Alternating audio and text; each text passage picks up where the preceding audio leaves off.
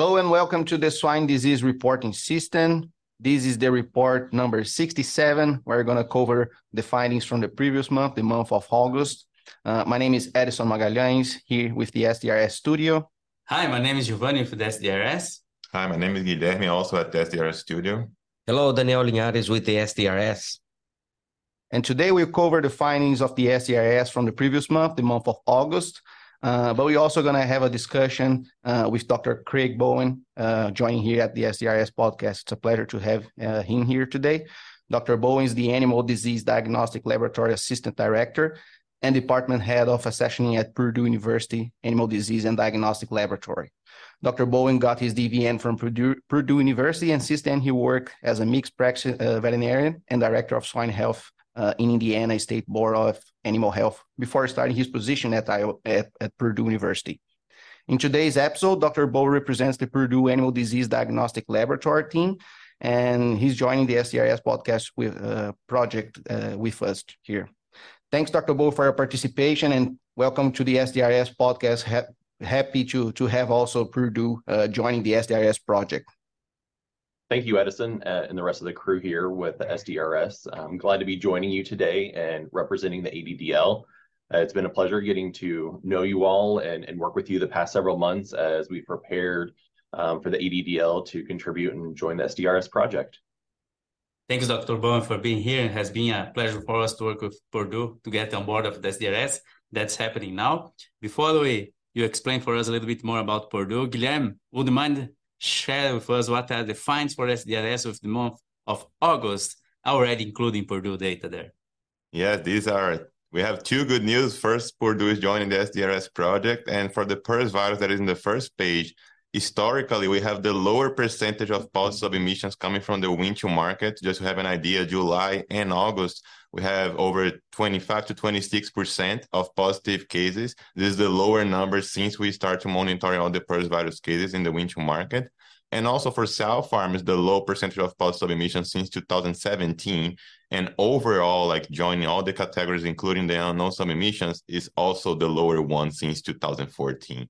So it seems that we are having a lower activity of PRRS in the field. And it's not a matter of testing because we still have over 6,000 submissions that are going that are coming from all the VDLs that we have here enrolled in the project.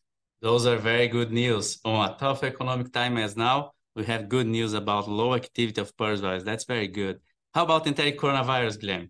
About enteric coronavirus, regarding PED, we have a little bit of increase coming from the sow farms, uh, the percentage of pod submissions. Nothing that our statistical models detected as something above the expected, but it's something to be aware because usually the percentage of pod submissions are going down in this period of the year, and now we have this in, little bit increase in sow farm. But we still have some regional activity. For example, in North Carolina and Missouri, have submissions uh, percentage of pod submissions above expected in these two specific states. So not something to be alarmed of, but something to keep an eye. Look at this small activity of PED going on in sow farms. How about mycoplasma, influenza, PCV2? For mycoplasma and PCV2 is something is um that we need to be aware as well because mycoplasma had an increase, uh, moderate increase in percentage in percentage of positive submissions uh, in the wean-to-market category. And regarding PCV2, it got a substantial increase. Now we are having like from 34% to 41% of positive submissions also coming from uh, wean-to-market. But regarding influenza, we got good news as the same as PRRS. We have the lower percentage of post submissions from the last years, and also, uh, but different from PRRS, influenza is having a decreased number of submissions in July and August. That is expected for the summer, but it might be something that we are not having like active surveillance going on in the field testing for influenza. When we think about mycoplasma PCV, we have seen that these transitional months where they where they start to change here, we start to see those activity on historical data. So something to watch out there. And how about disease diagnosis from ISU VDL? Yeah, from ISU VDL, the disease diagnosis, we have an increased number in E. coli cases. Is also expected for the summer, but just to have a proportion for you, is the third pathogen that is most detected since July. So it's a is kind of a, a, quite a bit of an increase that we had. And also in terms of proportion in the enteric cases, the E. coli cases represent almost 40% of all the enteric cases that we have in the ISUVDL. So it's a big part of these uh, confirmed diagnosis issues that we are having. Very good. Thanks, Giovanni and and Guilherme, for the information related to the findings from the SDRS in the month of August. Now we're gonna move to our discussion with Dr. Bowen.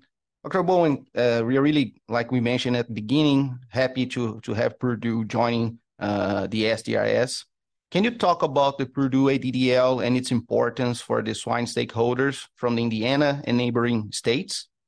Absolutely. So, uh, Indiana has a very strong history in the swine industry and holds the number five position for swine production annually in the United States. Uh, we recognize that the ADDL, the importance of swine production and healthy pigs to the stakeholders and the citizens of Indiana and surrounding states.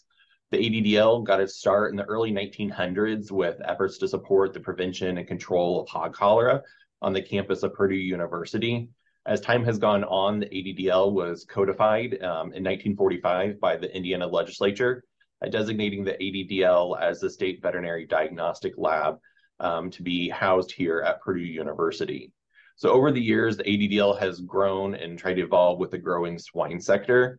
Um, the lab has responded to the swine industry's needs during pseudorabies eradication efforts and an emergence of PED and Delta coronavirus um, in more recent years. And the ADDL continues uh, to provide diagnostic and surveillance testing. Mm-hmm. The testing catalog for swine diseases, especially in our molecular diagnostics section, has grown immensely over the past few years.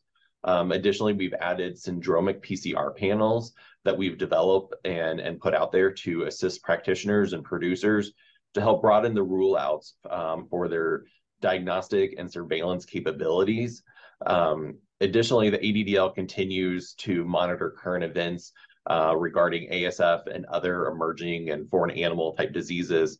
And as a member of the National Animal Health Laboratory Network, Uh, the ADDL participates in exercises routinely to keep our staff, equipment, and processes challenged and up to date, and ensure we're ready to respond should ASF or any other foreign animal disease reach the United States.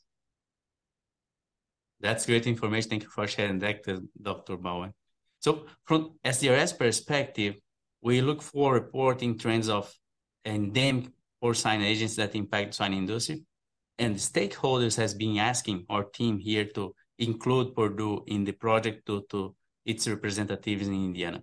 So from the Purdue side, what's the motivation for the ADDL to join the project, and how this will impact the swine stakeholders in Purdue ADDL regarding data sharing and the organization of the process here? Thanks for that question, Giovanni, and I see a great importance for the ADDL to be participating in the SDRS project. Um, through the years, we've definitely had feedback from our stakeholders, producers, clientele as well, um, about joining and participating in a larger project such as SDRS, uh, as far as conveying and getting that information and diagnostic-related um, data out there. So with with this, I see this as a benefit for both the veterinarians, the producers, other stakeholders, commodity groups, um, in addition to the regulatory officials. Indiana has a strong state veterinarian, uh, Dr. Bret Marsh, um, well-known and regarded throughout the swine industry in many aspects of things. And I see the collaboration with Purdue, um, Indiana BOAH, SDRS, and others, as a way to really provide this pivotal information that can help to guide uh, the stakeholders, producers, veterinarians in many aspects of swine production. Being able to monitor these disease trends, hear reports, like we heard earlier, regarding um, diseases being more prevalent in times when normally we would expect. Just having that trend tracking that can go along with that, um, I see as a very valuable tool. Um, with the addition of Purdue to the list of other veterinary diagnostic labs that you collaborate with, um, we estimate that more than 99%, almost the entire swine population that's receiving veterinary diagnostic services through veterinary diagnostic laboratories, covers the entire Indiana swine herd.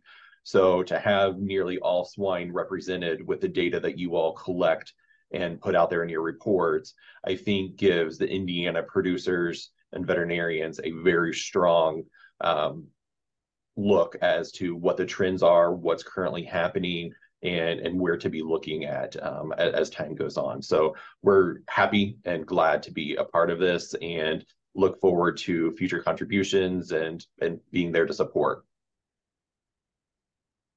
That's awesome. And in the, in addition to joining the SDRS, we understand the ADDL was awarded right with the increment from the Indiana legislature for, for some additional funding. How the putting all those new exciting things together help uh, you guys to better serve and inform the stakeholders? We're very grateful to the Indiana legislature for the recent budget cycle and the increase that the ADDL saw to our reoccurring budget, as well as that of some one-time funding to be utilized for improvements at the ADDL. I'd also like to thank our stakeholders and allied industries um, because without them and their support and their advocacy during this process, we would not have reached this milestone and definitely want to thank them for, for their efforts with this. Um, another benefit that we expect to see is um, some strengthening with our staff.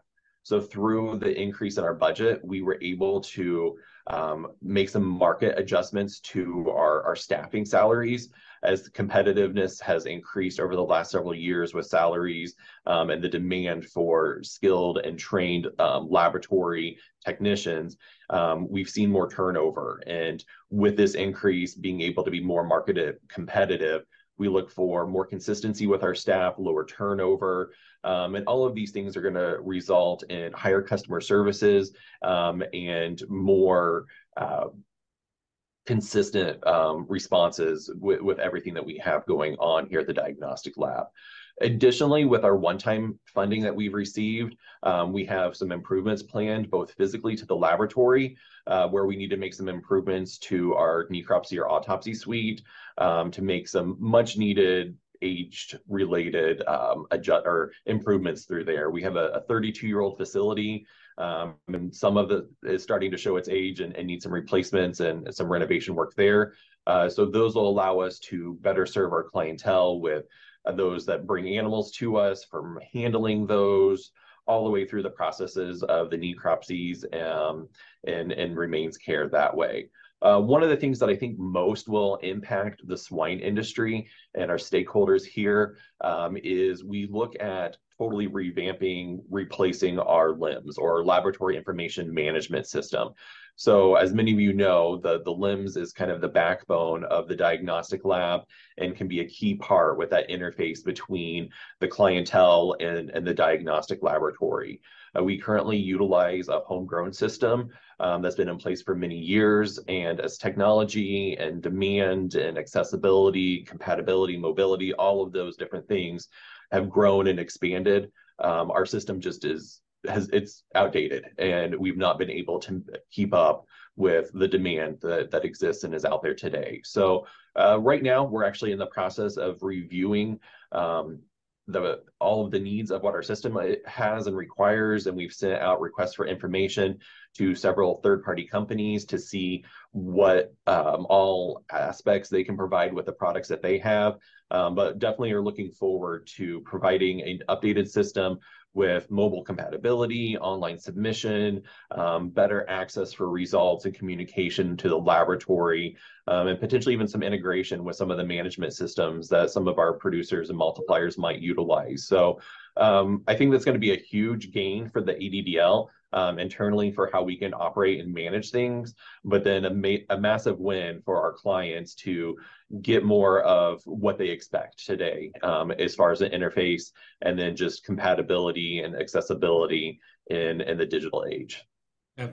So I'm very happy that you touched based on the LIMS uh, system there. And one comment that I have is during the process of integrating the SDRS, one thing that went through is how this process of data standardization and how can you use that for exchange of animal health in, in real time. And we identify a couple of opportunities to standardize uh, specimens name using LOINC and SNOMED to standardize the process that facilitates the data sharing. So that's a background importance of the SDRS project when we interact with the labs that is not seen on the upfront work, but is very important for sustainability of the project and going over time the process of maintaining current information there. So thank you for looking for that during the process of integrating SDRS.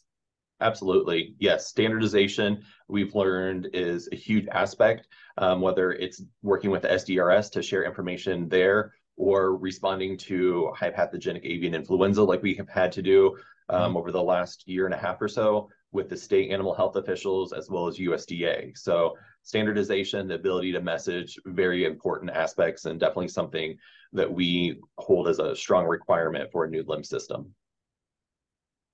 Oh, very good. Very good. You guys are going through a lot of good uh, changes and good improvements, and I hope um, I know that the Indiana stakeholders are are more than happy with that, and we are also more than happy to have you guys joining the SDRS project. So welcome, and like you mentioned, it's a really good uh, piece of of information. Now we, the representation that we have now, it's it's uh, really good. So thanks, thanks, Dr. Bowen, for your for your your time, for taking your time to joining us and bringing this update uh, to the SDRS audience. And I see you guys next month. Thank you. Thank you all. Thank you. Thank you.